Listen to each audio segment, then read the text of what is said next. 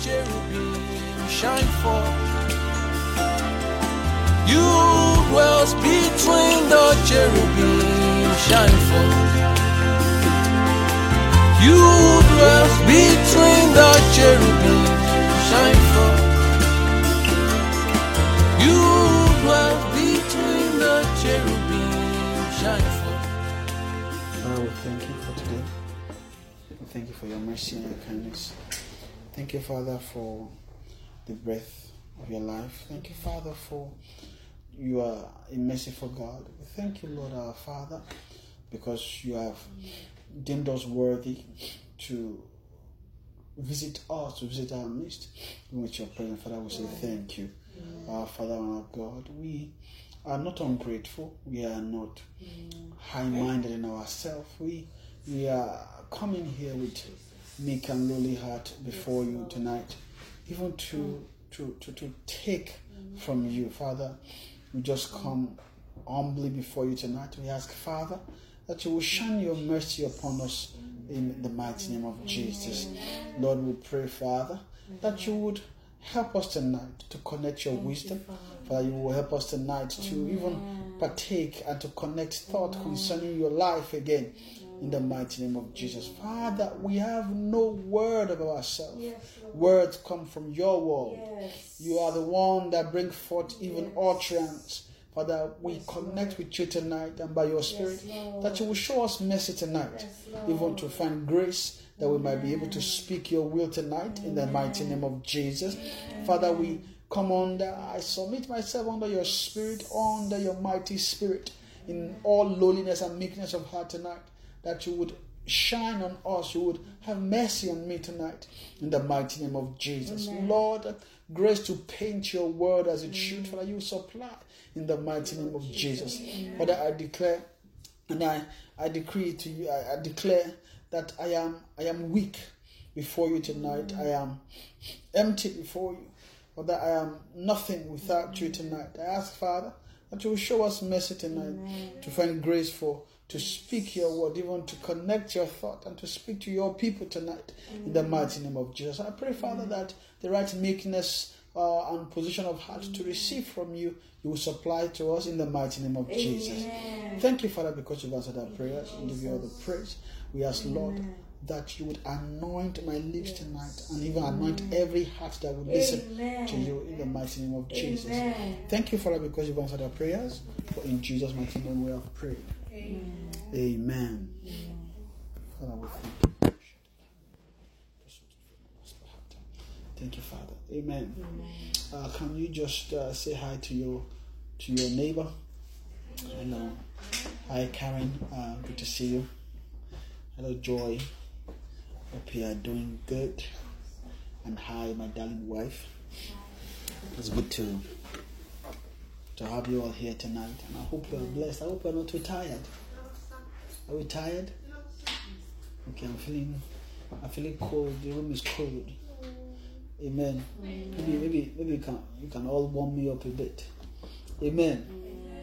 Praise the Lord. Hallelujah. Hallelujah. Amen. Amen. Uh, it's good to, to have you here and uh, welcome whoever is uh, listening to us online as well. The online audience as well. Uh, thank you for joining. Um, uh, just uh, thank God for what He is doing in our midst. Amen. And what He's yet to do. Um, praise the Lord. Hallelujah. So we are still in the in the process of still looking for a place, and we're still just trusting God that we'll soon find a place where we'll be meeting. Uh, once we find a place, I believe uh, I would let us all know. I would just give us the details, but please be praying. Pray that we'll find a place so that uh, we can continue meeting. Amen. Um, so I'm just going to go straight into the teaching tonight. Um, and I want to ask how many of us are blessed uh, last week? Are we blessed? Okay. Are you sure? Yes. Oh, okay. And on Saturday, how many of us are blessed? I know, okay, none of us are. Okay. It's all right. Um, I'll just continue the same thought uh, that we started, and I believe we're looking at. I think on Saturday was just more of uh, teaching on the spirit of truth, just to you know elevate and to bring us into a thought concerning that spirit. Uh, which is the spirit of truth. Amen. I know uh, most of the time we have definitions of uh, the spirit of truth. We just assume, oh, just Holy Spirit. I mean, of course, the spirit of truth is the Holy Spirit, but uh, we don't have much uh, insight into the ministry of the Holy Spirit, which is the spirit of truth. Amen. Um, before we get there, I mean, how we even moved in here, really, you know, is really from the thought of the you know teaching series and just teaching about the life of God. Uh, specifically, amen. And teaching about the life of God, uh, we, we learned that the life of God uh, is the very law in the inside of God, right? Is is what makes God who God is, right? And that is his intent to give to us, amen. That is the intent of his heart. Is he wants to share that life. You know, when he created Adam, he what he had in mind is someone that he can share his life with. And if we are looking for why we are created, that is the sole purpose uh, that we can share out of the life of God. Uh, we're not created for you know many things that the world might say to us that we are created for. Uh, you know, sometimes we may be looking for purpose, we're looking for. Uh, I think purpose is the common one for for fulfillment, but really, uh, where fulfillment or purpose is, really our purpose is actually to get the life of God. Our purpose is to end in God, and I mean that may not seem too uh, fun for most people, right? I mean, what do they care about uh, having the life of God? But we realize that the life of God is very important, especially when we know that there's another life out there called sin, or the life of the man of sin, or the life of death, or the life that Satan gave, or the life of Satan. We can put it that way. Right? There's a life there that is warring against you and me, making sure that we are ending, we are moving towards a place called perdition, uh, that we might end up in lake. Amen. Not just hell. Hell, hell is is a, is, a, is where every soul is that is not born again. Right now, even though we're born again, a soul may still not leave hell. Right? It's possible that part of the of the soul is still hellish one way or the other, and, and the reason why it is because of the installation of the life of an enemy, which we know is there. Ha. Uh, Satan is an enemy, right? Uh, he came while, while men slept, he planted his own seed, right? So Satan came and began to plant life inside men, and this life, the destination of that life, is lake, and that is part of what God wants to. I mean, the initial plan is for us to have life, right? But now Satan came and installed his own seed. Now God has to devise a means, which is to stop that. And the solution to the life of Satan is actually the life of God. So we now begin to see that the life of God is very important. That's what God wants to share with you and me. That's what God wants to share with us. And what we know as life before is not what life is. Amen. What uh, true life is, or what life, or what God designed the soul to carry, is the life of God. Amen.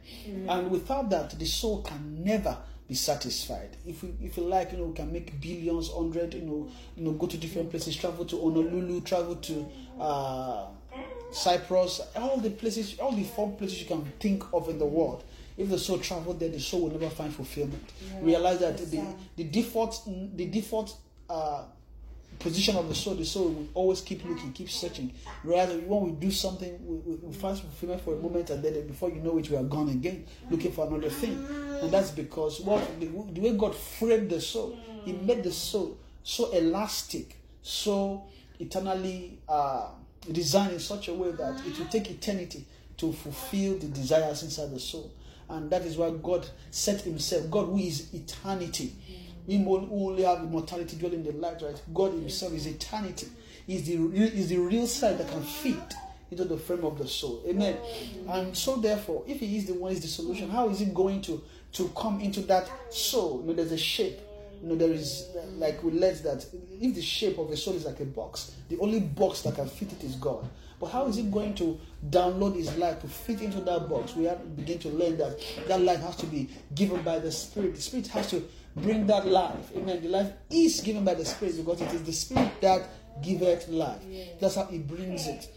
And after we learn that it's the Spirit that brings, then we now begin to see that the Spirit, right, when it brings life, there is what we call righteousness. The way God brings life is by installing righteousness in souls, in our heart. Amen. And it means that we need to learn the life of God. Or let me put it this way uh, it's the Spirit that gives it, right?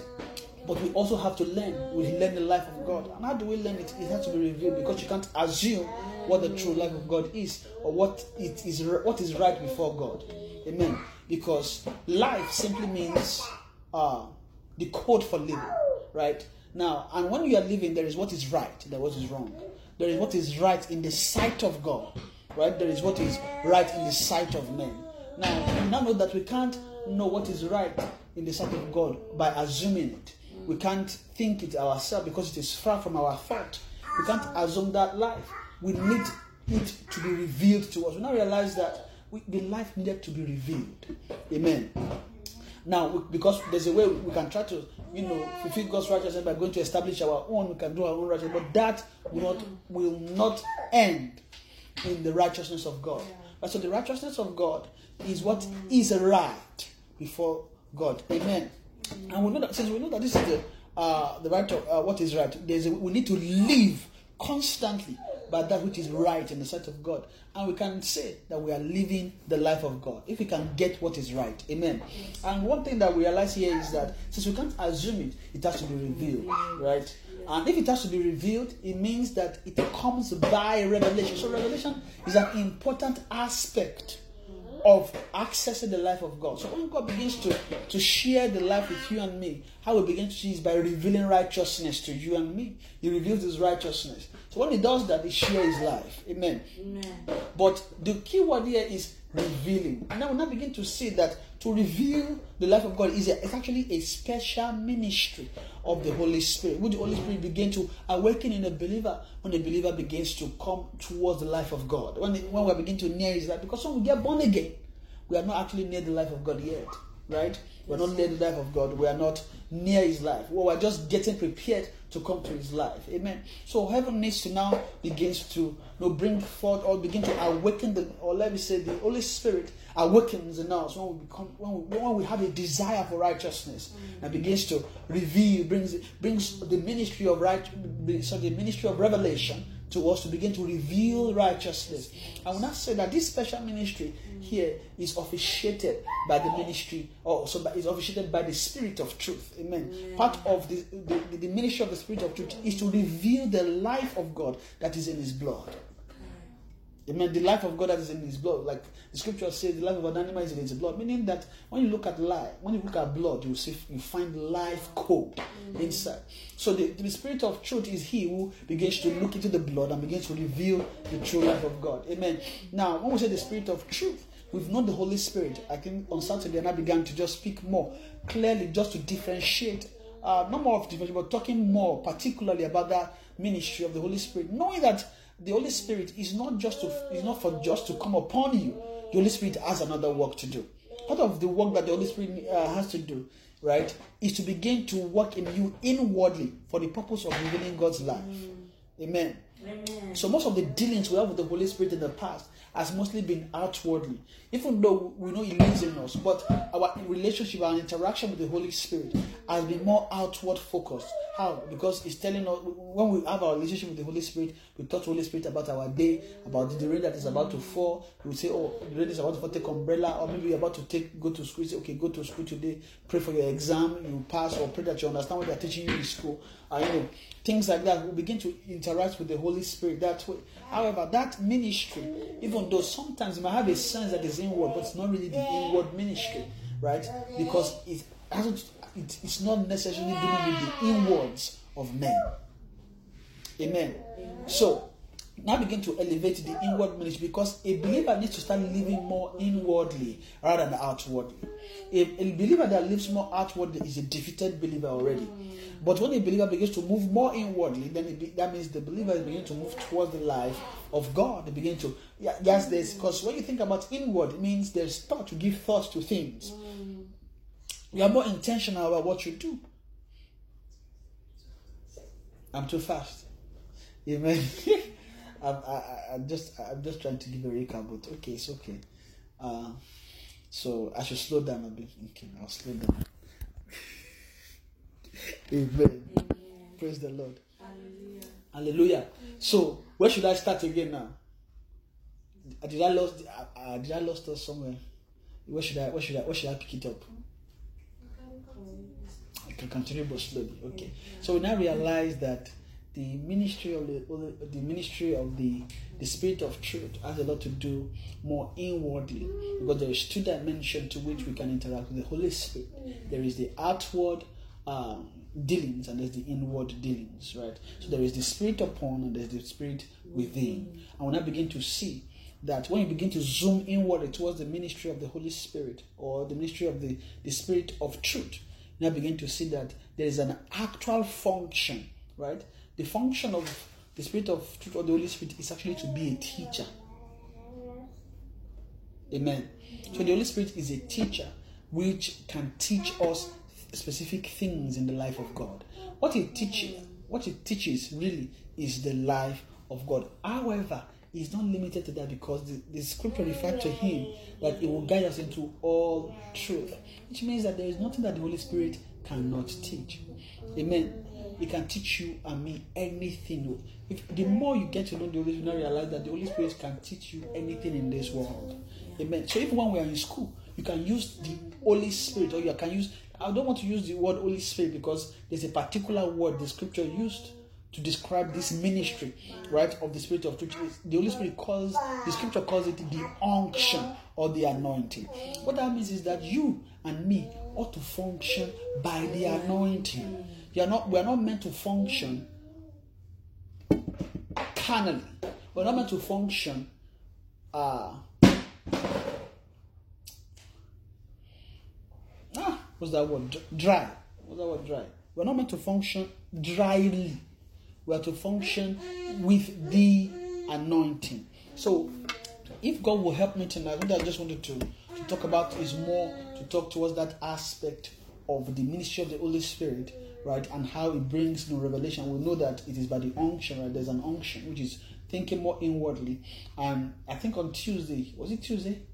When we're having a recap, and know, and I believe you know we we had some thoughts, and you know part of it is you know we know that we have to start thinking about meditating upon the Word of God, Amen, which is key to the uh, the ministry of the of the Holy Spirit or of the unction.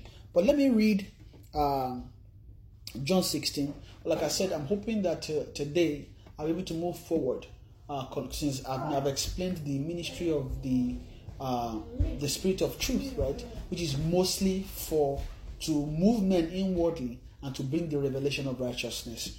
That's majorly the work I was hoping to do on Saturday, and I hope I've done that. In case you know we didn't get anything, or maybe I was I was giving examples that you don't like or that doesn't seem that doesn't seem to make sense. Uh, you can just get the summary uh, that what I'm hoping to explain is that there is a more in-depth ministry of the Holy Spirit than just talking to the Holy Spirit about you know your your day, about the rain, about uh, school and stuff like that. I mean, the Holy Spirit can do that. No, I'm not. I'm not negating that. I'm, it's there, but there's an actual, much more in-depth ministry of the Holy Spirit, which is because if if you look at it, when I say outward, we realize that it's most of the things has to do about what we want. I'm not just. It's not just about us. There's a difference. If it's about you, you realize that the Holy Spirit will talk more towards life, but it is more about what we want. They are not the same. What if it's about you and what you want, they are not the same thing, right? So it's possible that the, our relationship with the Holy Spirit is more about what we want and what we desire rather than what is for us or what the Holy Spirit wants. Is it wrong to desire things? No, but it is wrong to lust after things, Yes, right? Um, it will be difficult to separate the two without having the revealed righteousness. Amen. So there is an inward and a much more in-depth ministry of the Holy Spirit, which is to bring in the fellowship of the life of God. So tonight, I'm just hoping I'll be able to talk more about that aspect of the fellowship with the Holy Spirit. Amen. Can we, uh, or let me say, fellowship with the Spirit of truth? Amen. I don't, I'm, I'm, I don't know why I always say Holy Spirit, but it's still the Holy Spirit. But the, the, the, the, the scriptural language is the Spirit of truth for a reason, or the unction, or the anointing. But let me read uh, John 16, verse Let me read John 16, verse. hmm, Verse 12. I know this is the thing. It says, I have yet many things to say to you, but you cannot bear them. Howbeit, when he, the Spirit of truth, is come, he will guide you into all truth. For he shall not speak of himself, but whatsoever he shall hear, that he that that shall he speak, and he will show you things to come. Amen. So you see here that Jesus was talking to the disciples, and he began to tell them, and he says here that I have many things yet I have many things to say to you, but ye cannot bear them now. Now you not say I have many things. Imagine when Jesus says he has many things to say, what are the many things he has to say? Right? I mean, he has been speaking right from verse 14. Not even for verse 14, just go to John 1, right? He has been speaking. Okay, if you don't even know John, let's go to Matthew. Realize that he has been speaking. There are things he has been saying. But he says, I have yet many things to say to you, but you cannot bear them. Meaning, meaning that there are some words, and there are words in places that he can't bring to say to them. Why? Because Jesus is not just talking from the earth, he's talking from above. So he that is from of the earth is of the earth earthy, but he that is uh, above from above is above all. Amen. And we know that Jesus Christ, right, when he was here, he began to speak things pertaining the world to come, things from the Father or from he who is upon the throne. That's where he began to speak of. He's not Jesus is not just a, a parable speaker for, for for the sake of speaking parables. All those parables are actually words from a different world.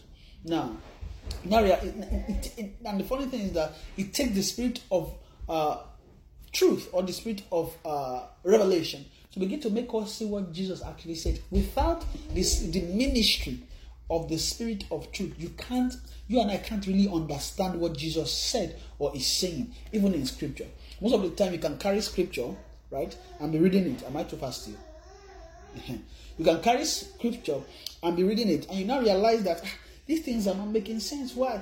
You can read the word of Jesus and think something different from what he actually intended to. Why? Because the activity of the ministry of, of the Spirit of truth is not yet at work. Amen. Praise the Lord. Now, when the, the, the activity of the Spirit of truth begins to awaken in the believer, what he will begin to do, he will begin to talk about all things, all things that Jesus wanted to say. Now realize that what he's saying here is that it is, I have many things. It is Jesus that have many things to say to you and me. I mean, don't you don't don't you want to hear what Jesus is saying? Yes, do we love what Jesus says? Do we do we want to hear Jesus? Yes, Ah, I can tell you that Jesus is speaking in the spirit right now. Jesus is speaking and he will keep speaking. He will keep speaking and speaking until we have come into the fullness of life. Jesus will not stop speaking. Why? Because he's bounded by an oath. Now, I will go to to Hebrews chapter uh chapter chapter 1 Amen. It says, God, who at sundry times and in diverse manners spake in time past unto the fathers by the prophet, hath in these last days spoken unto us by his Son, whom he hath appointed heir of all things. You see, he said, He has spoken us by who, am appointed, who he has appointed heir of all things. Right? And don't forget, what we were reading earlier is that I have many things to say to you. Now realize that the things they are talking about here is not just things that you and I call things in the natural. They're not. You know when you say uh, a thing, right? When you say things in the natural, so what's a thing? I can just oh, what's a thing? It can be anything. Ah, my phone is a thing. My Bible is a thing. My table is a thing. My chair is a thing. My my TV is a thing. But these are not the things that Jesus wants to talk to us about. Now, what are our things? It can be our our car can be our thing. Our house can be our thing. Uh, what else? Uh, house, job, all those things can be things that you know no, we can use Holy Ghost to, to, to, give us direction on, but those are not things that Jesus was made heir of. Jesus did not die so that he can be heir of car, of, of, of house, of the job. He's not, he's not, he didn't die for that. Abi? Mm. So this is not that's not what when you say heir means a heir is someone that has inheritance. Right? Now so in, in a in a in a kingdom, when you have a king, you have an heir, right? And a heir is he who will succeed the king, meaning the heir has the inheritance of the throne. Right? So once the king dies, the heir assumes the throne. So when they're saying Jesus is the heir, so what is Jesus supposed to inherit here? They say he's the heir of all things. These all things they're talking about here are things pertaining to the life of God. It's not things that you know we that we women or mundane things that heaven don't see. These are things concerning the life of God that He has to say. Amen. Amen. So I'll go to John chapter 16. Back.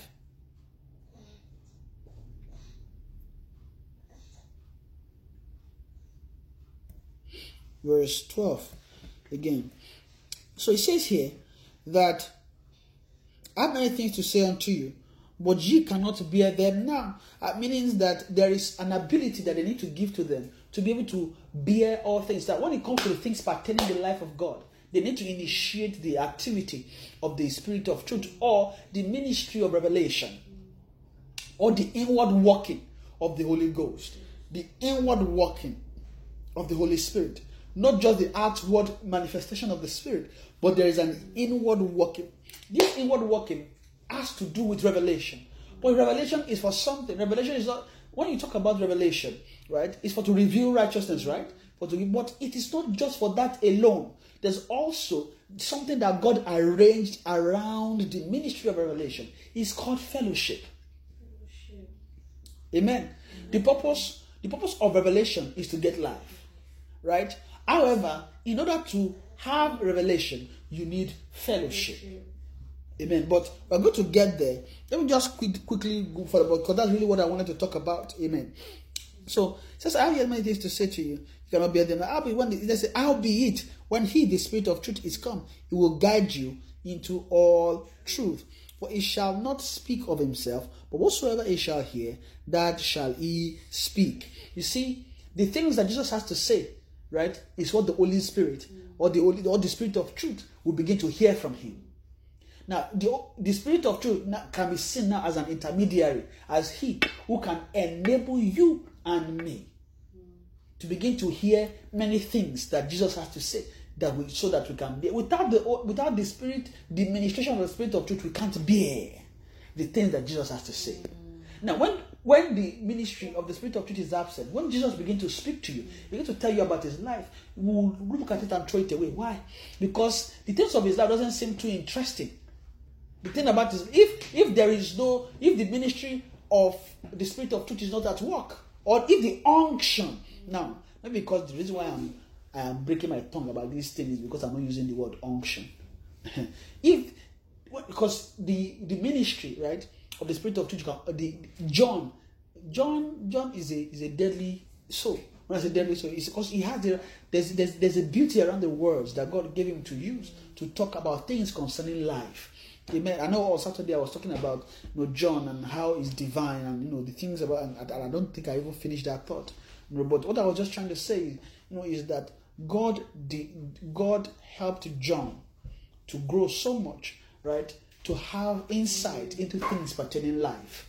So when you now talk about the life of God, even though it is all around there in scripture, John really is he who begin to talk particularly about it a, with a divine language.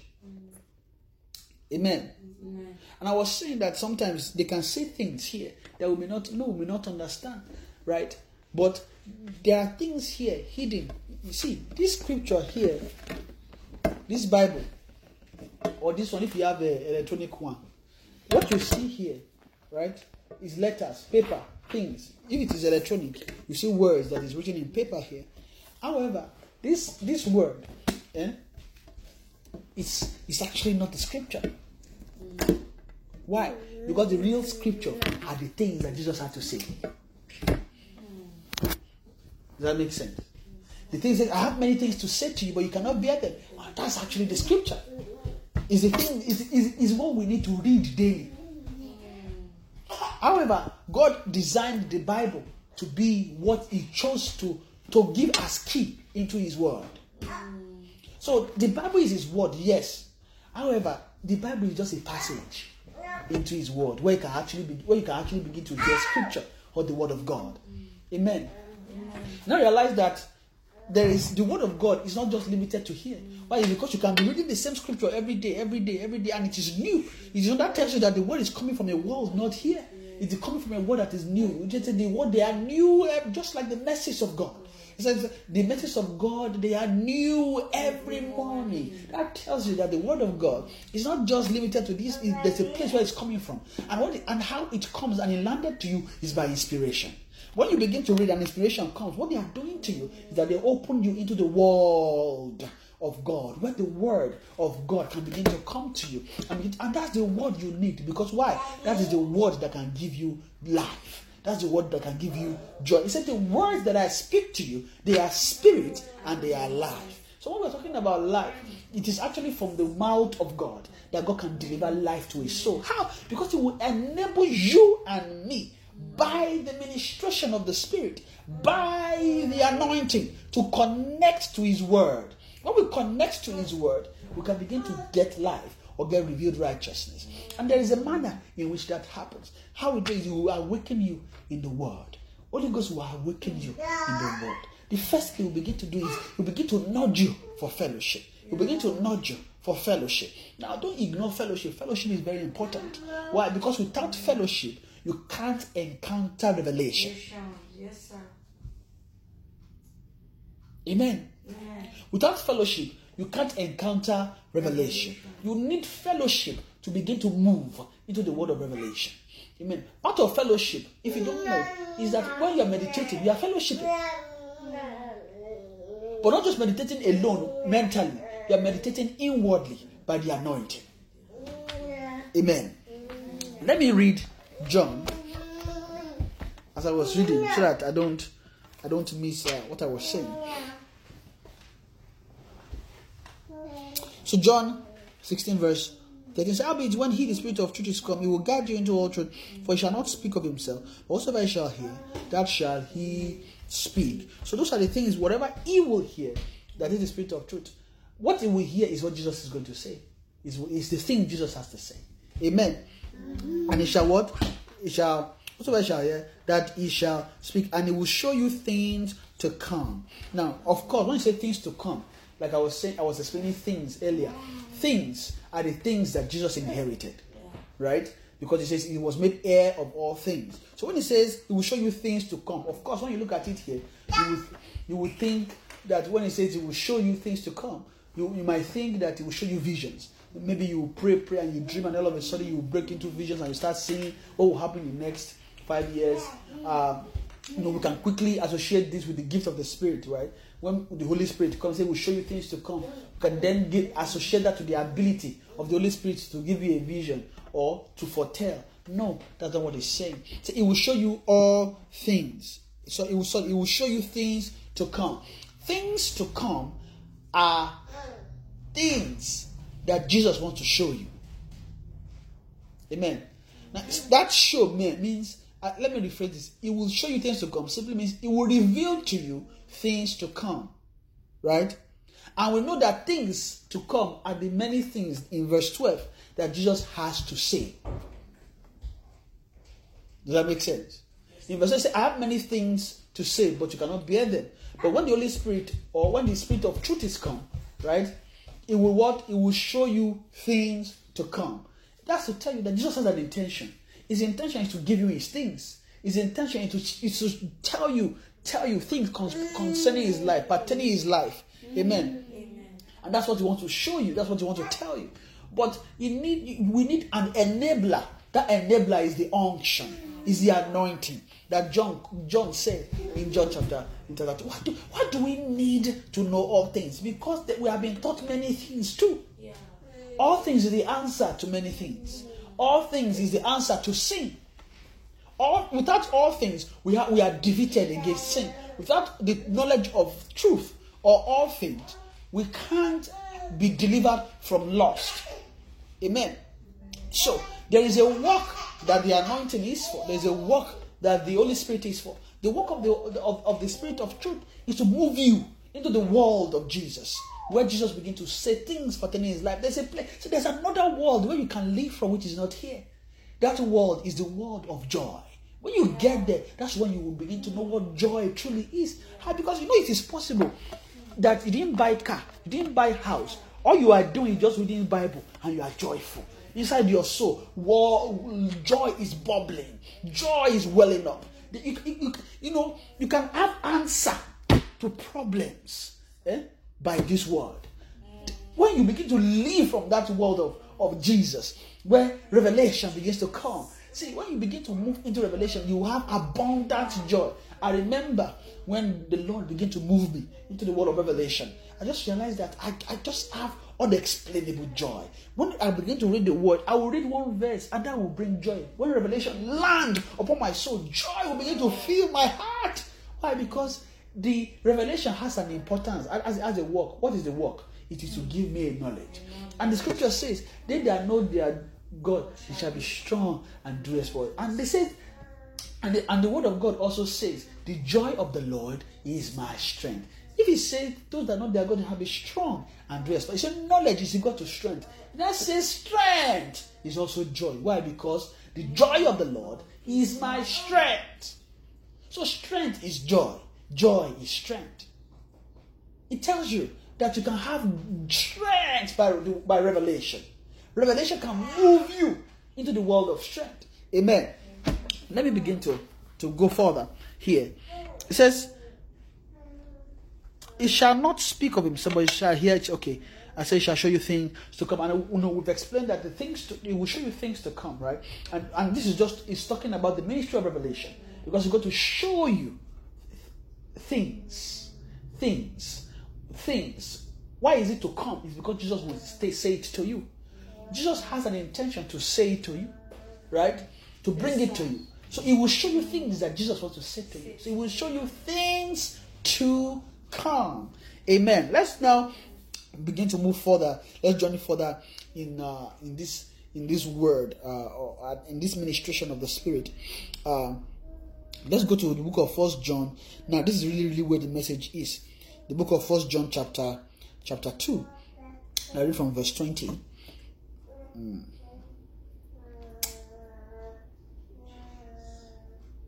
Okay.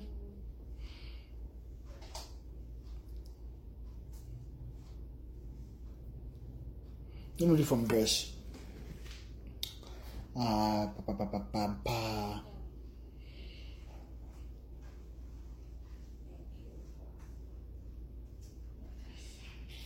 Amen.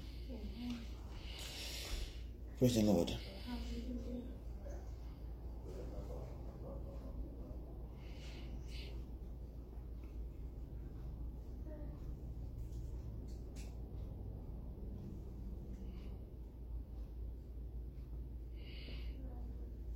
Amen, amen, amen.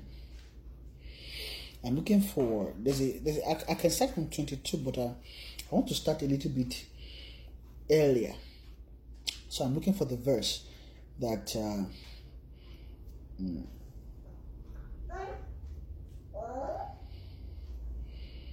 Amen.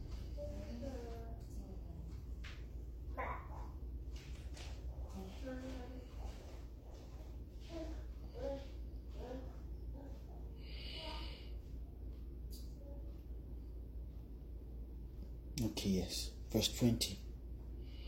Is it 20 I said? Yeah, then why am I not seeing it? Ah, it's 20 I was wondering. Uh, 20 I wanted to read. Amen. Okay, so the thing here is that it says in verse 20, but ye have an unction from the Holy One, and ye know all things. Amen. So, but ye have an unction. And the word here, but, it means that we can't just read this 20 and forget about it. Why? Because we need to know why they said but. Meaning, this but here is telling us why. So, but ye have an unction. So, this but is telling us why you have an unction. Amen. So, but ye have an unction from the Holy One, and ye know all things. You see what I was saying earlier, right? We're jumping from First John. It says that it will show you things to come, right? So I have many things to say to you. You know, you notice that they're just talking about things, things, things, things here. And of course, when you look at it here, uh, John is is is beautified with the, the the way God helped him to lay things in Scripture right? That when you say things, there's a way you can link the two things, things, things. These things is not just talking about anything, right? Say you know all things. Of course, when you say you know all things, you're not just talking about you have already know all things. It's telling you because that if you have an unction, you can know all things. What does that mean? It means there's nothing you can't know. Do you know the Holy Spirit can teach you about table? The Holy Spirit can teach you about chair. You know the Holy Spirit can teach you about. See this TV that all the wi- before they found TV, all the wisdom of this world had to come together and design TV and like, oh, fine, we have a TV. Do you know that the Holy Ghost can teach you what a TV is? Amen. In short, some people when they were making invent, in, when they were creating inventions, some of them the Holy Ghost, Holy Ghost rested on them to bring forth an invention. Now realize that the, the master skill worker in the world is the Holy Ghost. Amen. You see in the scripture when you see where God asked in, for example, the children of Israel, God told Moses, say to the children of Israel to build things about the tabernacle. He said, he now said, he called certain sons, I forgot. He was telling them, call, he called them by name. Tell them to go and do what? The workmanship, not some, some to wrought gold, some are skilled in that. What happened is that the Holy Ghost rested on them to, able to, to be able to do the work. It's to tell you that there's nothing Holy Ghost can do. There's no there is no profession on earth that the Holy Ghost is bankrupt of knowledge about. And here's, here's the thing: if Holy Ghost have answer to everything, it means that every single thing you do, wherever you find yourself doing it, live by the unction. When you live by the unction, you see that sometimes Holy Ghost can inspire you. Yeah. And want to inspire you, everybody will be wondering, how did you do it? There's no, there's nothing special. What is special there is the holy, the anointing. You are not, we are not meant to live outside the anointing. When you live by the anointing, you see you live a much more fulfilled life. You, you live a much more fruitful, intentional. Things will flow out of you. Joy, flow. If it is, if it is mechanic, do it with, with the anointing. You fix car with the anointing. If it is, um, what what else? I'm looking at jobs that most people don't like doing. Mechanic. Uh, what else? Thought that job is bad that people don't like. For ladies, I know for guys mechanic, but for ladies, I can't think so much. What, what? Okay, customer service. If it's customer service, you don't like customer service. That one, me, I hate customer service. Customer service is terrible. Uh, even if it is customer service, you can do it with anointing. You can do it with unction. Holy Ghost can help you. If it is class, if it is school, you can. What your professor can, did not teach, you, Holy Ghost can teach you. You just have to be awoken to the anointing. There is nothing you can't do without the anointing. Amen. Let me read it for you. He said, You know all things. Of course, I'm saying this, right? Just to tell that even in the natural, there's nothing you can know. But these all things, because when I say all things, they are spiritual. But I can tell it also includes the natural. It's, it's both spiritual and because, of course, the spiritual, right, supersedes the natural. He says, Ye know all things. But why do you know all things? Let's go back to why he begins to say why you need the unction, why you need the ministry of the spirit of truth, or why you need the holy unction. Amen. Because he said John called the, the spirit of truth here the unction. Amen. So let's go and read from verse 18. Says, Little children, it is the last time, and as ye have heard that Antichrist shall come, even now are there many antichrists. Whereby you know that is the last time. Of course, when you're the last time, what's the first thing that comes to mind? The first thing that comes to mind here is that the last time is the end time. It's not. It's not necessarily the end time. The last time here is talking about the, the, the last of a time. It's, it's, talking about it's, it's up. You can call it end time, but not necessarily that. End time is when uh, things are coming to an end. It's a season. So end time is not just a particular day; it's a season. Now, when you look at us right now, we're actually in, a, in an end time. Why you are looking at how Satan is about to end men in a way we're about to. Satan is about to end men in a way. It's not. It's not just about you know when Jesus will come and everybody will. So end time is talking about a season. When you see, imagine when you begin to see evil increasing, bringing bringing bringing things bringing things in men to an end. How? See now they are they are bringing to an end our family these days. Why? Because it's LGBTQ that is reigning. And if you and if you know what that really means, it means it's the end of families. Techn- technically, it's the end time. It's not that- just the end of families; it's also the end of key children. Why they want to once once do you know that once they take once the LGBT community takes the kids, do you know that you know that's it? Right? Because all of them will grow with the mindset, they all will begin to happen. Men will no longer marry women. You have more population of so maybe maybe that might still happen, but what you remember is you have population more of women and women, men and men, not men and women as God designed it. And if you want, yes, we love, we love. Uh, they are still able to. They will tell you now that yeah, you don't have to do that to, to bring forth child. Yeah.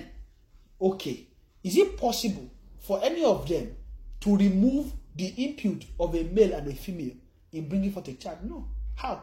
For them to have a child, it is a sur- surrogate. They still need the sperm of a man and the egg of a woman. Imagine everybody, nobody is willing to do that, and everybody is just men and women marrying themselves. Men marrying men, women marrying men. You know, I say that before you know it, population will decline. It's just a matter of time. Every see, they will, everything would die. They would kill every. We are in an end time. It's a season where you're bringing to an end. So what I'm saying is that the last time simply means when things are coming to an end, right? And I like the way it says there are many antichrists. Before I used to think there's just one antichrist, but it says the there are many antichrists. That's to tell you that the antichrist is not just one person. Amen. The antichrist is a spirit which can walk upon men. Amen. Said that antichrist shall come. That's verse 18. Little, little children, this is the last time. And as ye have heard that that antichrist shall come. That's to tell you that the the antichrist part of what you see about his activity is that he comes to bring end to things. Amen. He can come to bring end to life in souls. Amen. Shall come say, even now are there many antichrists whereby we know that it is the last time. So when you begin to see the manifestation of the antichrist, you that oh, see there are many antichrists whereby we know, right? So the activity antichrist, what it does, it brings end to things. And and if, who is an antichrist? An antichrist is he who steals life. No, sometimes an antichrist. Anything that is against Christ is antichrist. Amen. So whereby we know that it is the last time, said they went out from us, but they were not of us. For if they had been of us, they will no doubt have continued with us. But they went out that they might be made manifest, that they were not all of us. Don't worry yourself too much about the language here.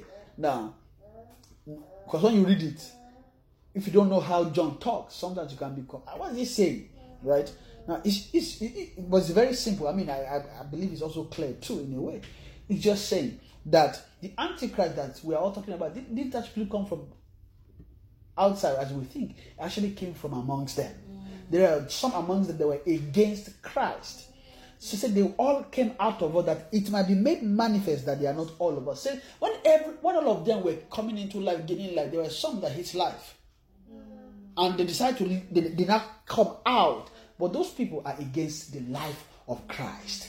So they they came out, meaning eventually it showed that they were not all of us. They went out of us that it might be made manifest, that that it might show that they are not really a part of us, so they went out of us. But let me continue further. It now says, but he in not all of us, but ye have an unction from the Holy One. Say unction from the Holy One called the Holy Unction. This is where we see the Holy Unction. Ye have an unction from the Holy One, and ye know all things. Meaning you have an unction from the Holy One. When you have an when you begin to move into the unction, when the unction begins to function. I didn't plan that, but it works. When the unction begins to function, you know, the, the unction makes things function. Yes, When the unction begins to function, what you begin to see that you begin to come into knowledge, knowledge of all things. There's a particular knowledge you come into. You come into the knowledge of Christ. Amen. It says, I have and I said, I have not written unto you because you know not the truth. I don't know, I don't have, I don't I don't think I have much much words to say here, but I just wanted to paint paint that picture of how many of us do you like this word? You have an unction, and ye know all things. Just that scripture. Does it sound good? Does it sound sweet to you? Does it sound interesting that ah, you have an unction and you know all things? Do you want to know all things? Yes, it's good to know all, all things is awesome. You don't like all things. All things is just say ye have an and ye know all things. That that should give you joy. That should make you bubble with joy. Say, ah, I means I can know all things. Do you know? Do you know that with the unction you can know all things, even the beginning. Hmm. You know nobody knows the beginning, hmm. right? Yes. Nobody knows when God created the heavens and the earth. Hmm. Nobody, except when they, they gave us Genesis and they begin to explain. Do you know that in that Genesis there are still things in there that you may not even know? You know there's a, there's a space between Genesis 1 and Genesis 1 1 and Genesis 1 2. Hmm. Who can explain the, the, the, the, the, space between? You don't, you don't know whether it's billions of years that pass between verse 1 and verse 2. But when the unction begins to function, it can begin to awaken knowledge in you. You can know all things. The things that scientists are struggling to find out. When did the Big, Big Bang Theory? When did when did the word? When did the Big Bang happen? Uh, uh, it was one billion billion and After a while, they still change the theory. No, it's not Big Bang. Uh, there was something, something, something we don't know. They, they, they keep changing. Now they said they are not even sure about Big Bang again. Ah, ah. But of course, you don't hear that in the news. You always still you still be seeing Big Bang. But all those things that scientists are, sh- are struggling, are using their head to find out, you will know that the scripture can tell you. You can go, go the unction. Do you know that this Bible, this Bible, can teach you physics? Do you know that? Do you know that this Bible can teach you English? Do you know that this Bible can teach you uh, chemistry? You know, most most people when they when they when they look at believers, they think oh, we are good for nothing. We do we just we just do head, clap hands like zombie in church, and then go and then we just go our own ways, behave the way we behave. We, we don't actually know anything. Most people think believers don't actually know anything. Then when you now see believers that, that seems sound, they be like, ah, ah, this one ah, is a believer. And then you now see the word, even believer, the believer word, they will carry those words. They begin to put them in posters, sign, yes, we have a believer that, that is smart. All those things, is not what, is not, that's not what we eat. What we eat is life. Amen.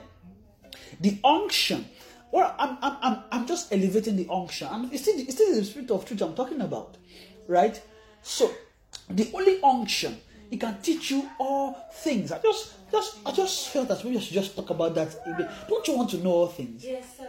Me, I want to know all things. The unction can begin to teach you Genesis.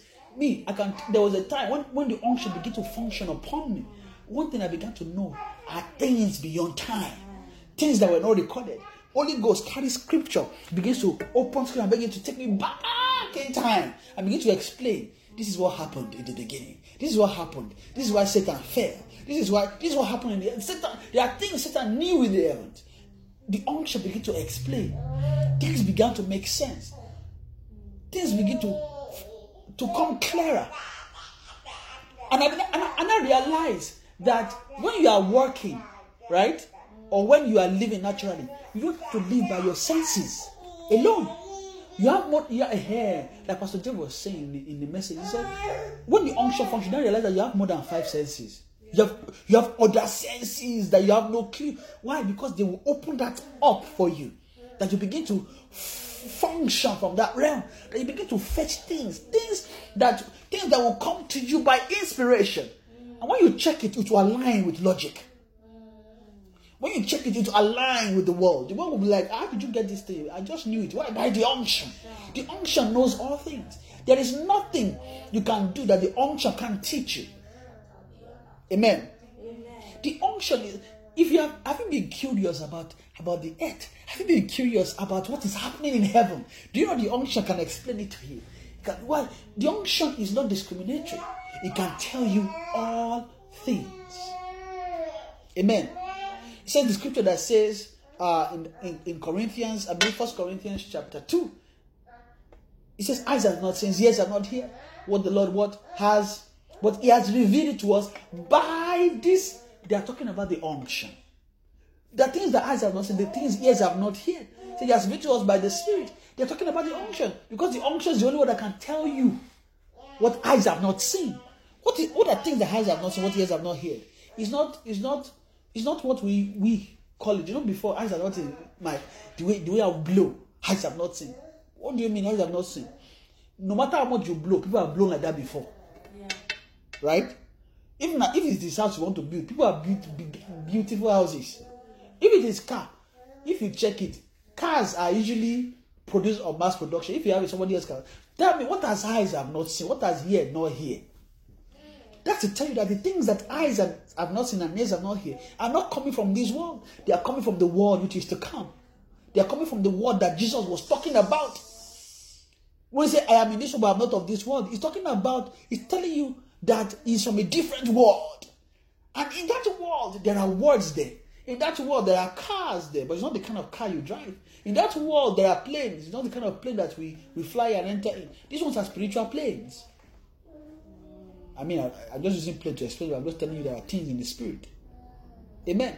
In the world where Jesus is, he said, I am not, I am in this world, but I am not of this world. Where is which world is it? There's a world of truth. Is in a world. Is the word of God. Where you can speak the, the life of God. Where you can talk about the life of God. Amen. Amen. I feel I'm still talking fast. I mean, I'm fast a bit.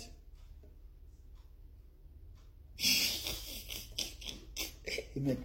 Sorry, if it's like this, it's like that's how the preaching is to be. I don't know why I'm fast like that. Amen. Did I, did I lose us somehow? I, I, I, I, I, I'm still okay. Okay. I'll try and slow down. I'll try. Try and slow down. Sorry. It's just that the way I'm talking, just I just I just feel like like speed things up. Amen. But let me calm down. Amen. So the thing here is that there are there are things. So, but ye have an unction from the Holy One, and ye know all things. You can know all things. All you just have to know is the unction. You just have to know the unction. Why am I saying this? I'm saying this. See, there ought to be a desire better than us to know. See, the unction, eh? The unction is important to know. Yes. Know the unction. Live by the unction. Don't just live anyhow. Men, men that live without the unction, right, are men that live merely, or they are called mere men. Live by the unction. Live by the oil. If you don't live by the oil, the world will swallow you. Why? Because the world is- has its own unction. The world is anointed.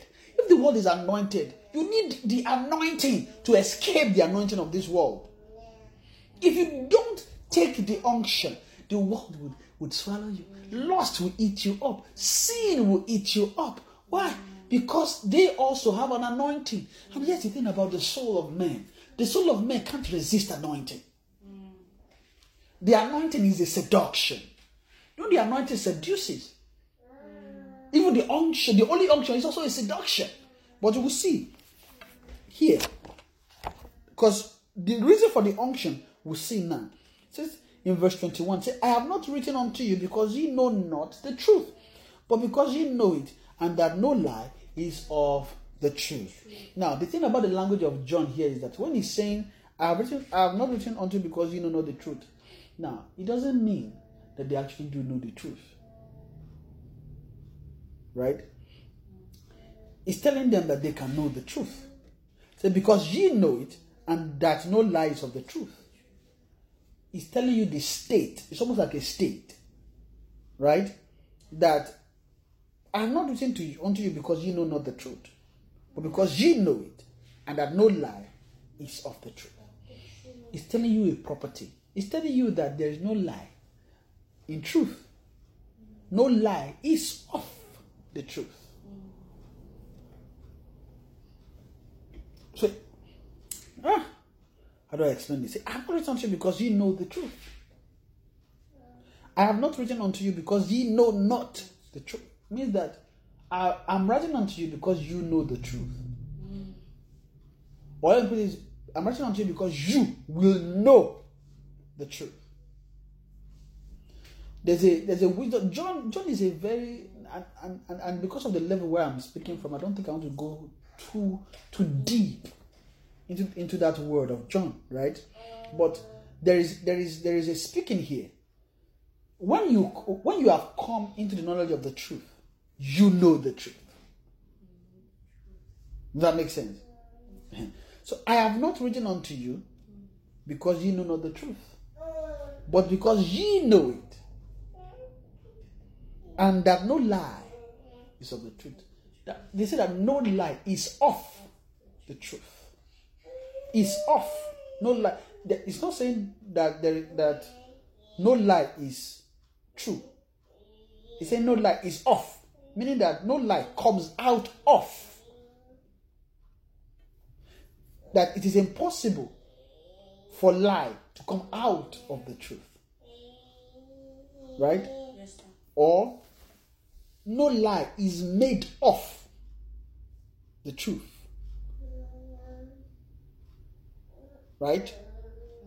This is English, but spirit too. That, that- I don't know. John have a particular way around that kind of word. Say no lie is off.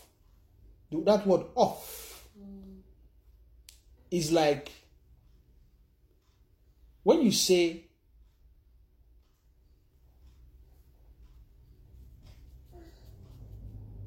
something is coming from.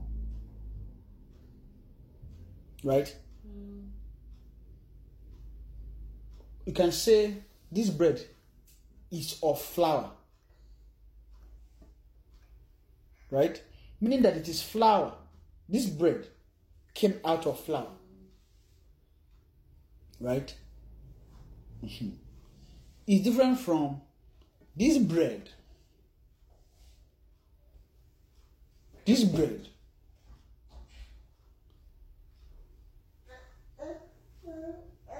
can be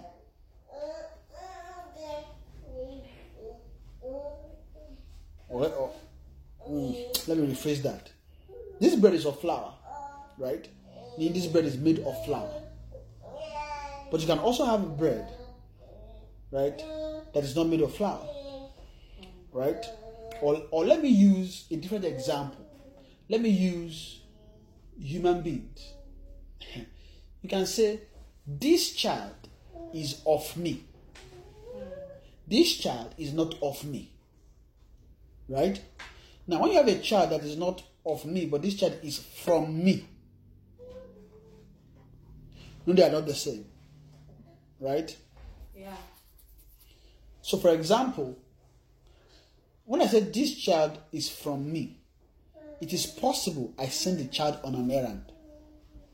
So when the child comes to you, you might say, "Oh, I have a message from brother Shegun," right? So that means that child is from brother Shegun because brother Shegun sent the child, but that doesn't mean that that child is of brother Shegun. Mean brother Shegun did not give birth to that child, right? Now you can have a child or or use the word offspring.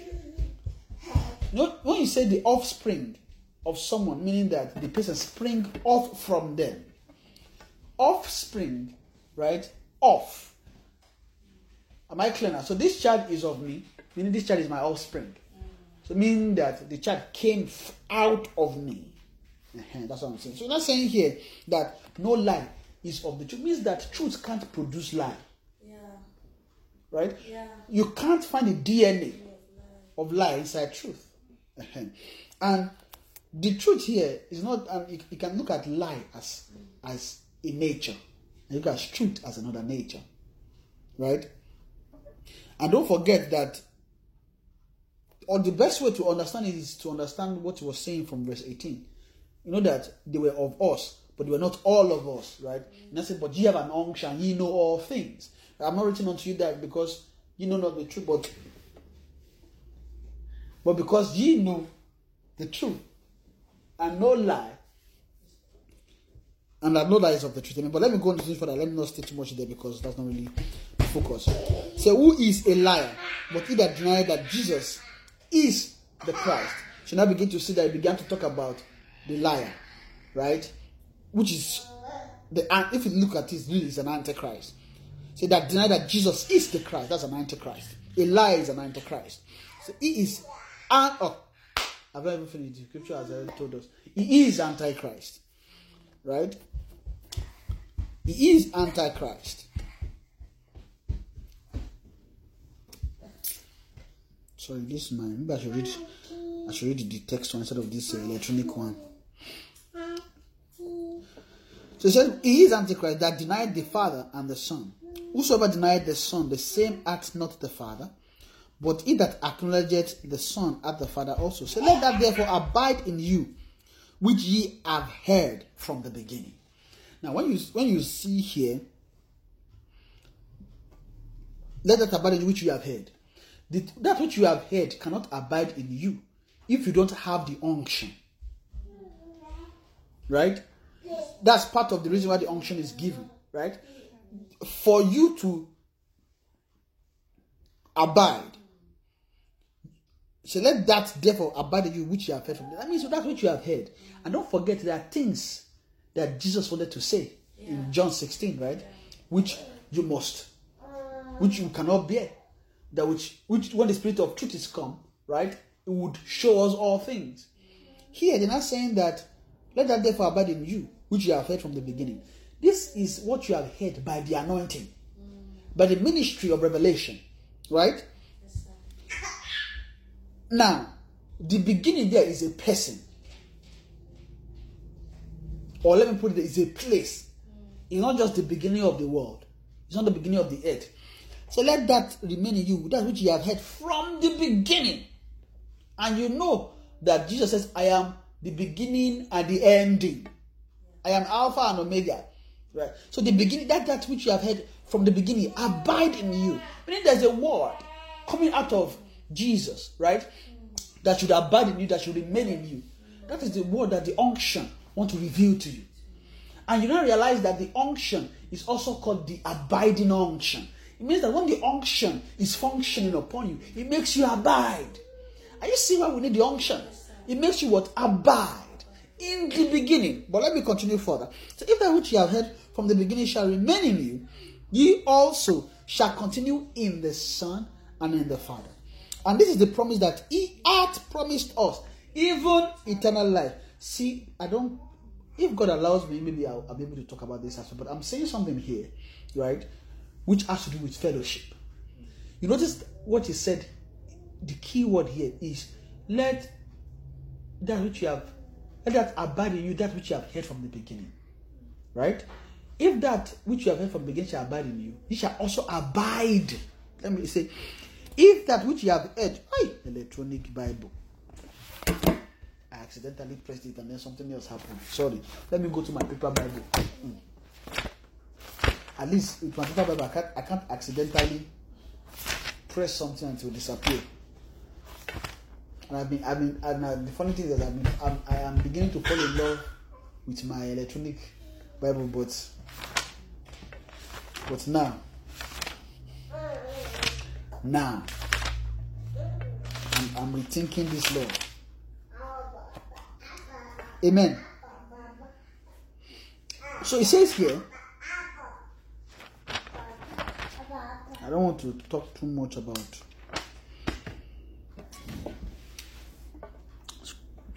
So let me read from verse 22. Who is a liar? But he that denied that Jesus is Christ is the Antichrist that denied the Father and the Son. Okay. Whosoever denied the Son, the same are the Father. Let me go to 22. Let that therefore abide, 24, sorry. Chapter 2, verse 24. Let that therefore abide in you, which ye have heard from the beginning. If that which ye have heard from the beginning shall remain in you, ye also shall continue in the Son and in the Father. Now, you now see what they're saying is that there is what we call continuity in the Son and in the Father. Right? But this is based on that which you have heard from the beginning, abiding in you. If that which you have heard from the beginning shall abide in you, ye shall also continue. You see?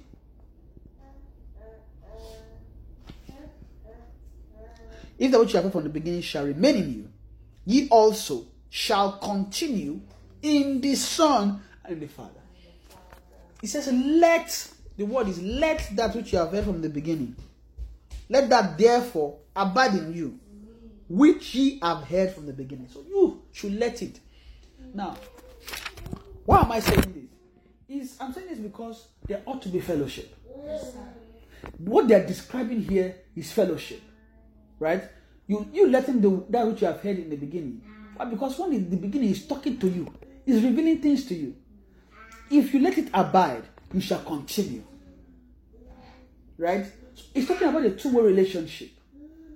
You shall continue in the Son and in the Father. Now that is who they want to connect you with.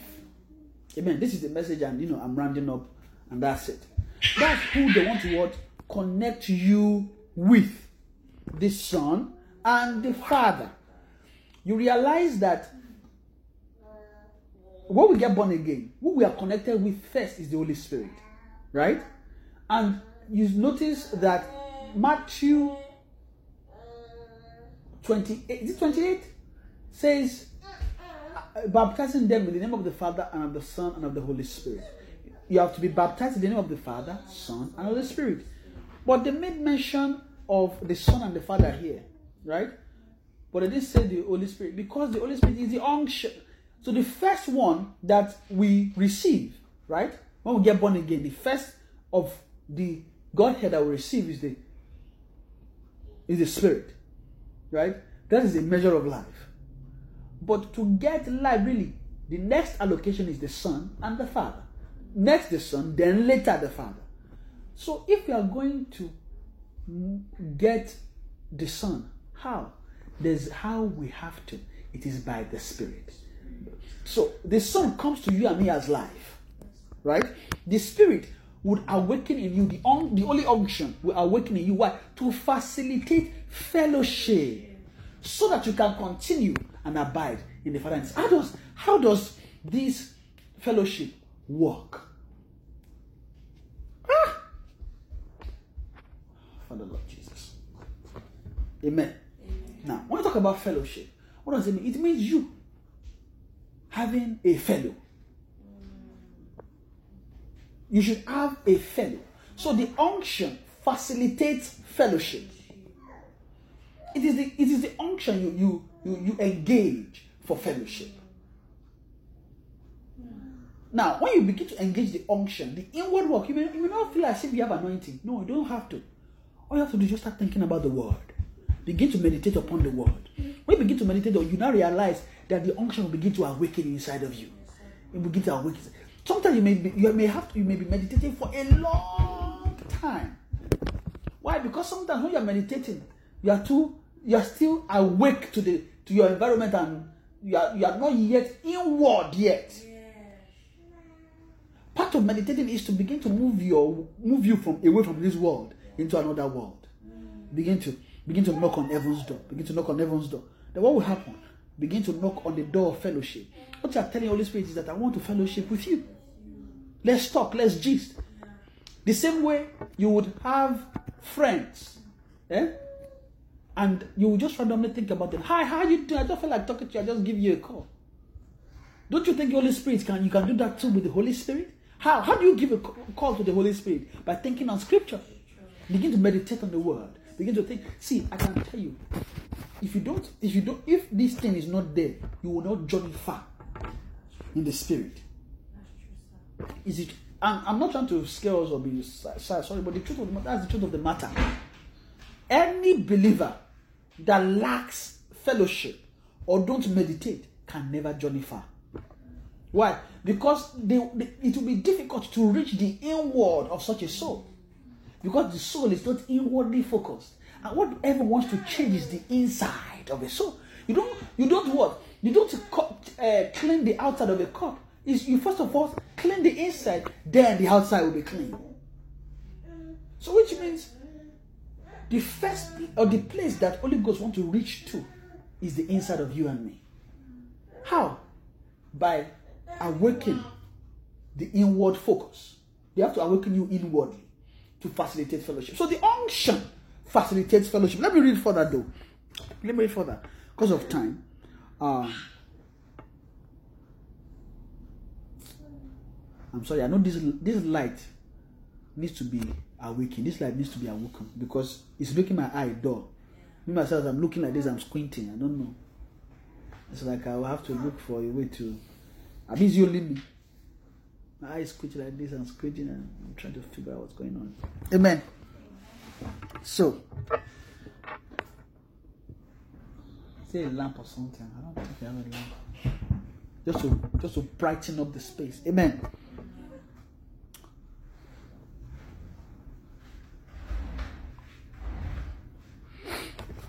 All right. So I'll read uh, verse 24. He says, Let that therefore abide in you which ye have heard from the beginning. If that which ye have heard from the beginning shall remain in you, ye also shall continue in the Son and in the Father. And this is the promise that he had promised us, even eternal life. Said, These things have I written unto you concerning them that seduce you. But the anointing, you see, eh, this is what the anointing, like I was saying, this is what the anointing is for. The anointing is for to deal with seduction of this world. How, what seduces men is the world. The world is a, sedu- is a seductor. How do you know? When you pass by a vehicle and you see a nice, there's something that's that springs from the inside, "Ah, and I would like to have that nice cow. What do happen? The car just seduced you. But it's not the car that seduces it's the world. Why? Because the world is pulling into you a lust. Amen. What, one of the things that the world does is yeah, it gets us to think about is it it's it things. you meditate on instead of meditating on scripture, you meditate on the things of the world.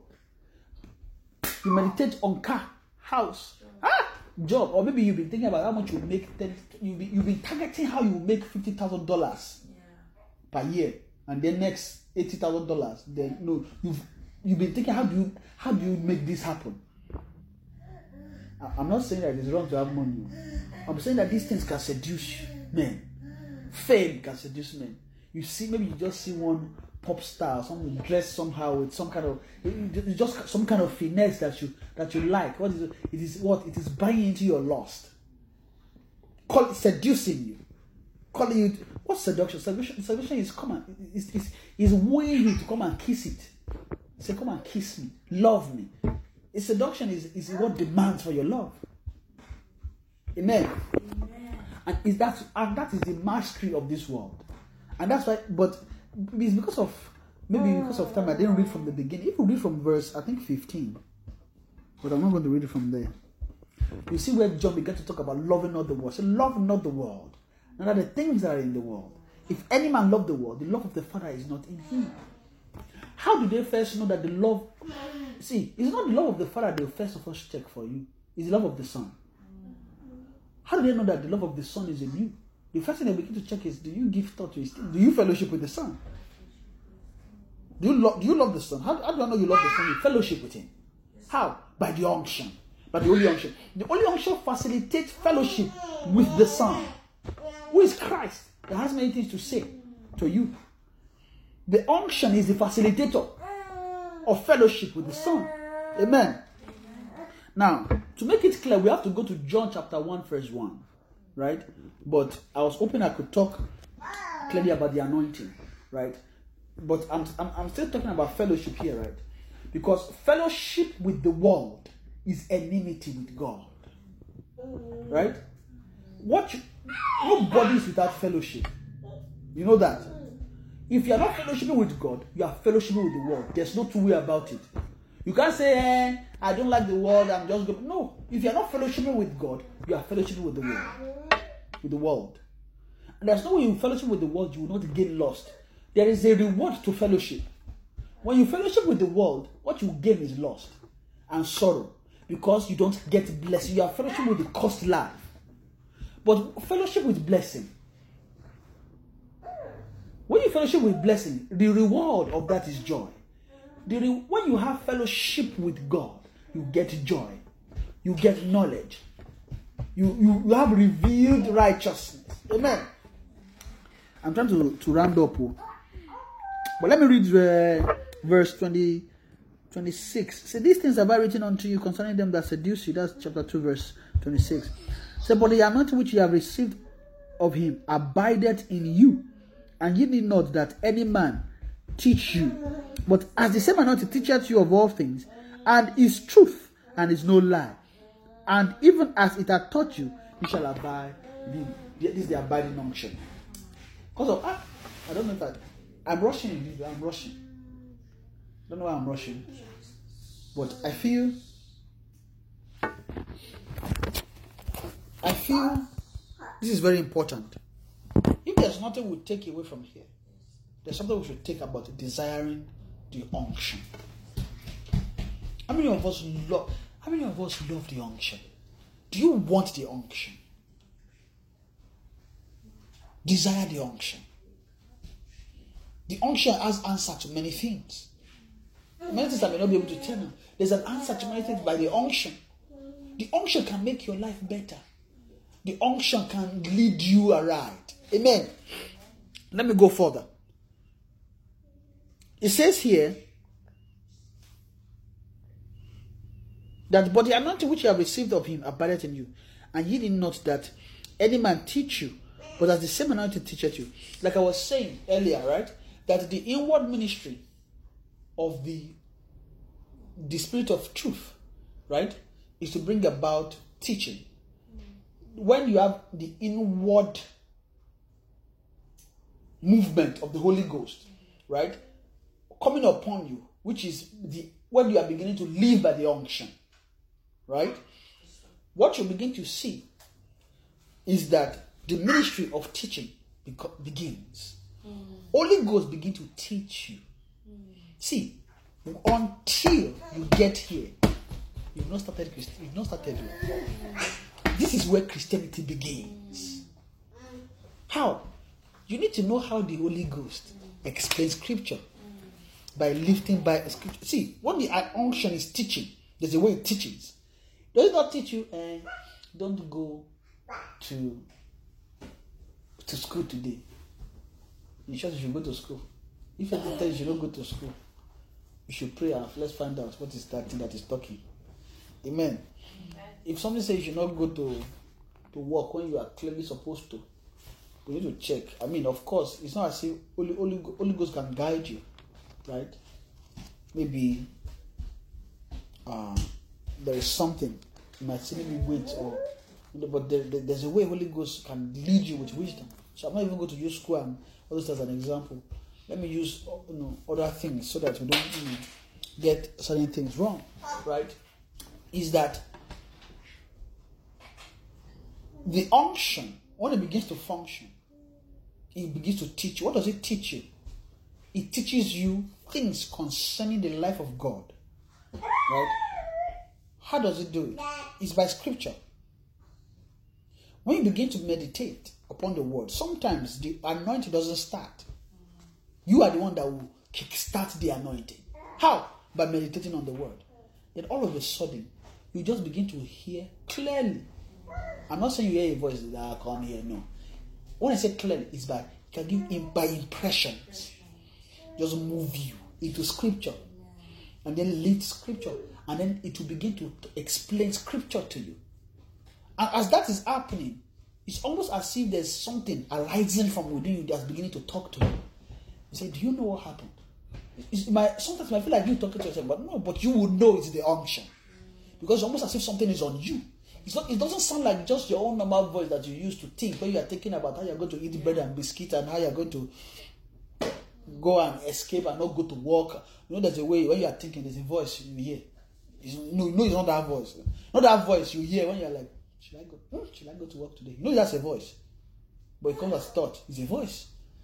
Then you see the Holy Ghost arise from within you, and it will begin to teach you, begin to explain Scripture to you, begin to tell you what happened in the beginning. The unction begin to explain to you what happened. In, ah, this is something to desire.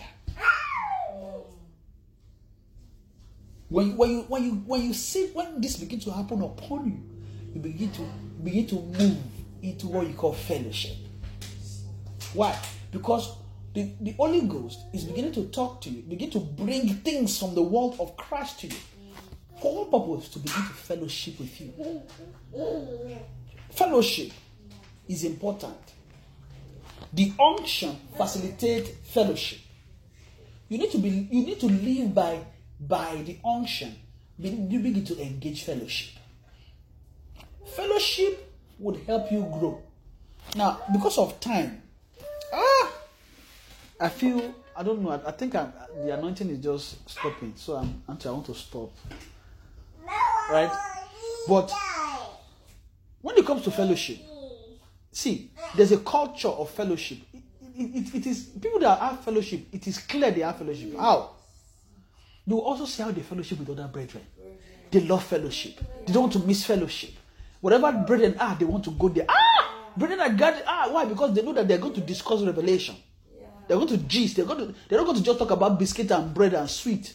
They're not just going to talk about how they're going to uh, go and buy car or drive. Or no, that's all. They, that's not. See, I know it's good to do that, but you also have to fellowship in the word. There's that's what we call fellowship. Fellowship in the word. Why? Because when you, when you begin to see your brother give revelation, and I never thought about it that way. That can also trigger revelation in you. Oh, let me begin to think. This thing that they said, let me think about it. As you are thinking, that can also trigger. Holy, Holy Ghost can begin again. Take that fellowship to the next level. Begin to begin to move you in scripture. Begin to. But here's the thing: if you don't read your Bible, fellowship will be difficult. Mm-hmm. If you don't study your Bible, fellowship will be difficult. If you now don't meditate, you can't have fellowship. Wow. Amen. To, to have an effective fellowship, you need to begin to, to have a, a flourishing relationship with the word. Don't don't see this Bible. Eh? Is a key to the word of Christ. That word where God is. This is the key. I don't know. I, I know maybe, maybe, maybe many of you have been hearing me say this, but I'll say it again. I call this. See all these verses. You know what they call them? They call them Bible passages. Don't the meaning of a passage? It's a hallway you take. Is to make you pass from you. A passage is when you pass to move from one point to another. Right? I don't know. Maybe, I know it's in Nigeria. We used to build houses like that. That will have a passage. You have veranda and passage. In short, part of the house that is facing me and face you. What you have in between them is a passage, from the front to the back this scripture, like I was saying, is is is a passage into a world. But you need a guide hmm. into that world. Yes, sir. Does that make sense? Yes, sir. If you move into that world without a guide, you are going to end up in error and problem. In short, you will die. It's not even about when I say you die, I'm not saying you die physically. It will go to kill life inside you, and it's, that one can even cause a physical death. It's not even. Let's say that one, why? Because you can go and do something that will put you in trouble. There, that's how you are gone. right? But what I'm saying is just referring to not having the spirit as a guide. Because remember what John 16 tells us that it will guide the, the, the, the spirit of truth will guide you into all that word of truth is the word where you need to be guided. Mm. Yes. Right? Yes. So when you begin to read the scripture, you need a guide that will guide you into the world of Christ, where Christ is, and begin to explain things to you. Is the that is the the, the, the, the work of a guide is the work of the unction. It's the unction that guides you into that world. How? To begin to by scripture, one here, one there, begin to lift scripture for you. As you are reading one scripture, it now get you the brother of that scripture. As you are taking the brother, it will tell you he has a sister. As you are taking the sister, it will tell you they have an uncle. So check this, their uncle. As they are giving you uncle, say they have a cousin.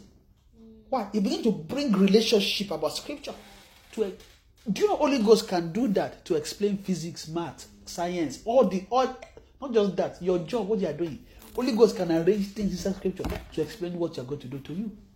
How?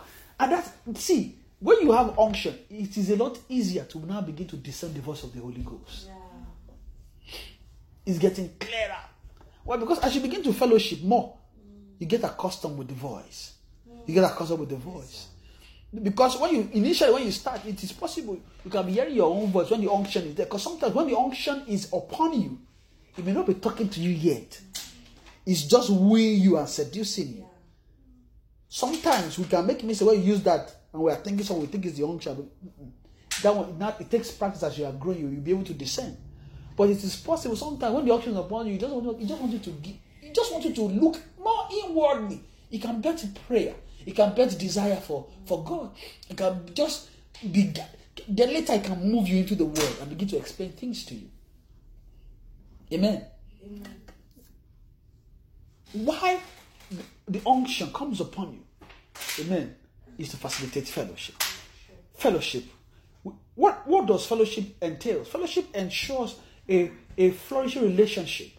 When you have fellowship one with another, you, you fall in love with a brother. That's a brother to brother. Because when I say fall in love with a brother, I'm not saying this. No. And when you have a sister, because when you have a sister, you should not be fellowship with a brother outside the company of other brethren. when you have a sister, as you are fellowshipping together, when they are, they are not even near you, you can remember because of the fellowship, you can, you can remind, remember them. Ah, I love the fellowship we had. Ah, hello, Sister Shade, how are you doing? I hope you're doing fine. Yeah, ah, I just wanted to say and see how you're doing. You can end up into another fellowship again. Yeah. Fellowship begins fellowship. Fellowship, you don't see that that can even move into your natural life. When you can't begin to move into fellowship with friends, brother. When you are alone too much, it may be difficult to awaken that thing. See, and the way this thing also is, you need to move near those that carry the unction. Why? Because the the thing is, the, the unction is a fire. Fire. When when you carry a wick that is dead near near a, a candle that is burning, that one can can kindle the fire. So you need to move near this where the spirit is, and then the spirit can begin to function, can begin to move harder by just fellowship, fellowship with one with another. Amen. But let me read just to establish the scripture for this. John chapter one said that which was from the beginning, which we have heard. You see, John talks about the beginning a lot. So this is First John chapter one. Let me correct myself. Thank you, my my darling wife. She helped me now because I was saying John. She now said it's First John. It's First John, and it's true. Thank you, Amen. So First John chapter one says that which was from the beginning, which we have heard. Did I say John again? It's First John chapter one. uh-huh. That which was from the beginning, which we have heard, which we have seen with our eyes, which we have looked upon, and our hands have handled of the word of life. So for the life was manifested, and we have seen it, and bear witness and show unto you that eternal life, which was with the Father, and was manifested unto us. That which was that which we have seen and heard, declare we unto you, that ye also may have fellowship with us. And truly, our fellowship is with the Father and with His Son, Jesus Christ. Can you see? Here, it says, Our fellowship is with the Father and with His Son, Jesus Christ. As a distance have we declared unto you that ye may have fellowship with us. Right? Now, see, the purpose of fellowship is to also bring others into fellowship. Now, uh, I've talked about the aspect of the unction. I'm talking about John here. What John was saying as a sense here is this that they have a culture of word, that which we have heard from the beginning, right? That which we have seen, that which our eyes have seen, right? We've seen with our eyes, which our which we have looked upon and our hands have handled, of the word of life. See this aspect that is talking. See, that's that is a, a, believer in fellowship. When you are in fellowship, that those are the things you do. When you when you when you are reading scripture, when you hear scripture, maybe the spirit preached to you, can hear scripture. Part of hearing scripture also is maybe when you've read something and then the scripture came to you by inspiration. It can come to you. See, those kind of things, don't neglect it. It might seem useless. Maybe you've read the scripture before, and maybe as you are walking, the scripture just came. Uh, uh, for example, it says, uh, "There's." Let me say, ah, let me let me use of a use an example. Maybe before you've read Psalm one, it says, "Bless the man who walk who walketh not in the the counsel of the ungodly," right? Or in the path of sinners, right? But on the word of him day and night. No, it's a long scripture. Sometimes the beginning of it can come to you. Blessed is the man who worketh not. That may be the only thing that just comes to you by inspiration. Don't ignore it. That is a call into a world. That's Holy Ghost telling you, come and follow me. I want to take you to where I am. Don't ignore it. Follow it. Just begin to give the hmm, think about meditate on it. Blessed is the man who worketh not. Blessed is the man. As you begin to do, you all are doing, you are taking steps into the world unknown. So John here begin to talk about the attitude of those that fellowship. So that which we have heard. Sometimes when you hear message, message can come back to you, Yes, sir. right? Maybe there's a particular passage that, that you've heard in the message. It can come back to you. And Holy Ghost can inspire you, can inspire the word back to you. Take it. That's how you that's how you begin to fellowship. That's, that's how it starts. Before before you also, because you also can also start fellowship. Mm-hmm. Because it's two ways. You can start, Holy Ghost can start. Sometimes you can start meditating on the word. Sometimes you may just be doing something, The Holy Ghost can just bring word. It's called a relationship. It is one with another. You are having a relationship one with another. Amen. Beginning which we have heard, which we have seen with our eyes, which we have looked upon and our hands have handled. So when you hear a word or it comes to you by inspiration, which you have heard, right? I'm talking about that aspect of hearing the word, which could be by message or it could be by you reading the word and the Holy Ghost bringing it back to you. Ha! So when the Holy Ghost bring it back to you, there's what you do. What you do is we have seen with our eyes, meaning that you are seeing the word. Right? When Holy Ghost inspired the word back to you, what is doing that is making you see the word. Right? Now that which we have looked upon, your response is now begin to look upon it. How? Because you begin to your response by meditating, right, on the word, by thinking on the word, right, is your response to what you have seen. Meaning you are taking step, right?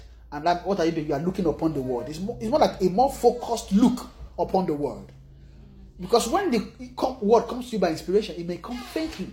It may not come too loud. It may not come too, oh, blessed the man. No. You just blessed the man. Quiet. Simple. No too much uh, ceremony around it. It doesn't come like the one that may come like, ah, and the word of God came to me. And he said, blessed is the man. No. In that time, when these things happening to you, nobody, nobody, people around you may not even know. It's just you. It's from the inside. That is the ministry of the Spirit of Truth, which will begin to emph- emphasize meditation. Amen. Look upon as our hands have handled. When you begin to handle is when revelation begins to flow. Begin to, and then you can begin to handle revelation. Amen. Say, of the word of life. Why? Because the intent of the word is to give you life. Amen. I said, For the life was manifested, and we have seen it, and bear witness, and show unto you that eternal life which was with the Father and was manifested unto us. So that which we have seen and heard. Now, saying, see, see the fellowship we have, right? A, there's a, that fellowship comes with a word. We have a culture of the word. We have the keep. We keep the word. We abide in the word. That's it. That which we have seen and heard. It means what we have. The same way at the beautiful gate, Peter, is it Peter? I believe it's Peter. I said, Silver and gold I have no more. What I have, I give unto you. The same way Paul, sorry, Peter has the name of Jesus to, to heal the lame man. You can also have the name of the Son here. Right? You also have the name of the Son, not just Jesus now. It's Jesus plus the Son. Why? For fellowship. So that which we have heard declare we unto you, that ye also may have fellowship with us. Now realize that the reason for fellowship is to make fellowship abide. So that which we have declared we unto you. Why? Because we are trying to bring you into our fellowship. Right? Now, what John is saying is also the attitude of the Spirit. When the Spirit is calling upon you, wooing you, bringing revelation to you for you to meditate, what he's telling you is that it is calling you into a fellowship. There's a fellowship. It is the fellowship of the Father and of the Son. When Holy Ghost comes to talk to you, what he's doing is the Holy Ghost is inviting you into that fellowship, and you need to respond to it. You need to live by it. When you live by it, there's a word of joy you will, you will jump into. That word of joy is going to make you glad. Amen. You will find joy unspeakable. You will find joy that you've never seen anywhere before. Joy intended for the soul. You know, there's not it's not all kinds of joy that can satisfy the soul. This is the one that God designed to satisfy the soul. Amen. So how many of us would love fellowship? How many of us would like to fellowship? How many of us would long to activate fellowship? Amen. This is what we should be doing. If we love life, you can't gain life without fellowship. Why? Because the purpose of fellowship is to culture life. Fellowship is I give, you take. Eh? I give you, you give me. So when you are fellowship with the Holy Ghost, you are having a, a relationship. You are giving off your old life you are taking his new life. Amen. Praise the Lord. How many of us are blessed tonight? Have we been blessed tonight? Yes, sir. Praise the Lord. Hallelujah. Hallelujah. Amen. Let us begin to thank God, Father. We thank you. Give you all the praise. O pasete vene moshita kariata zanta. E prazete kezito koriata banda. E presta mana kata bariashte zete karia. Zese fede kata barioto kapani mata. Zote peni moshita kariata gazende. Zete bariata. Pesite vede moshite mahata. Nemozite vede moshite mahata. Embrazite vani moshite. Can begin to pray? Uh, if you desire fellowship, if you desire, the life of the unction, can you begin to pray that will begin to, to bring about the, the, the awakening of the unction within you. That the ministry of the unction within to facilitate fellowship will begin to be awakened in you. To begin to be awakened in you to bring you into the fellowship of life. In the name of Jesus, Apariata Bazete. Begin to ask for it.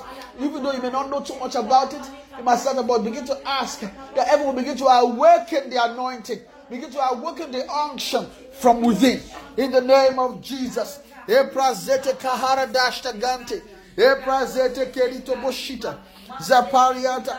Zete bata bakaria. Zopete kete vete koshita bariata. Zepora gata. Thank you, Father. We give you all the praise. In Jesus' name we are praying. Father, we thank you for your message tonight. Thank you for the grace to, to preach your word. Thank you, Father, for the breath of your life to, to bring forth your word today. We say we are exalted in Jesus' name.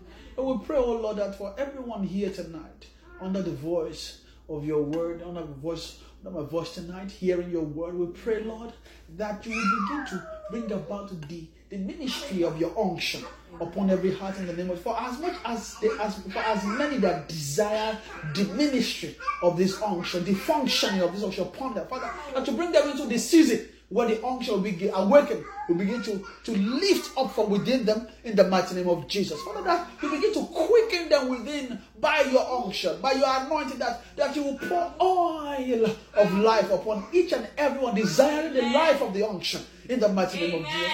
Let your unction begin to function upon every heart and every soul that desire this in the mighty name of Jesus. Father, bring us into a new fellowship, desire for your fellowship. You begin to awaken within us in the mighty name of Jesus. Thank you, Father, because you've answered our prayer.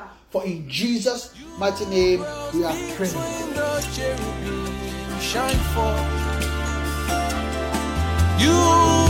Between the cherubim shine forth.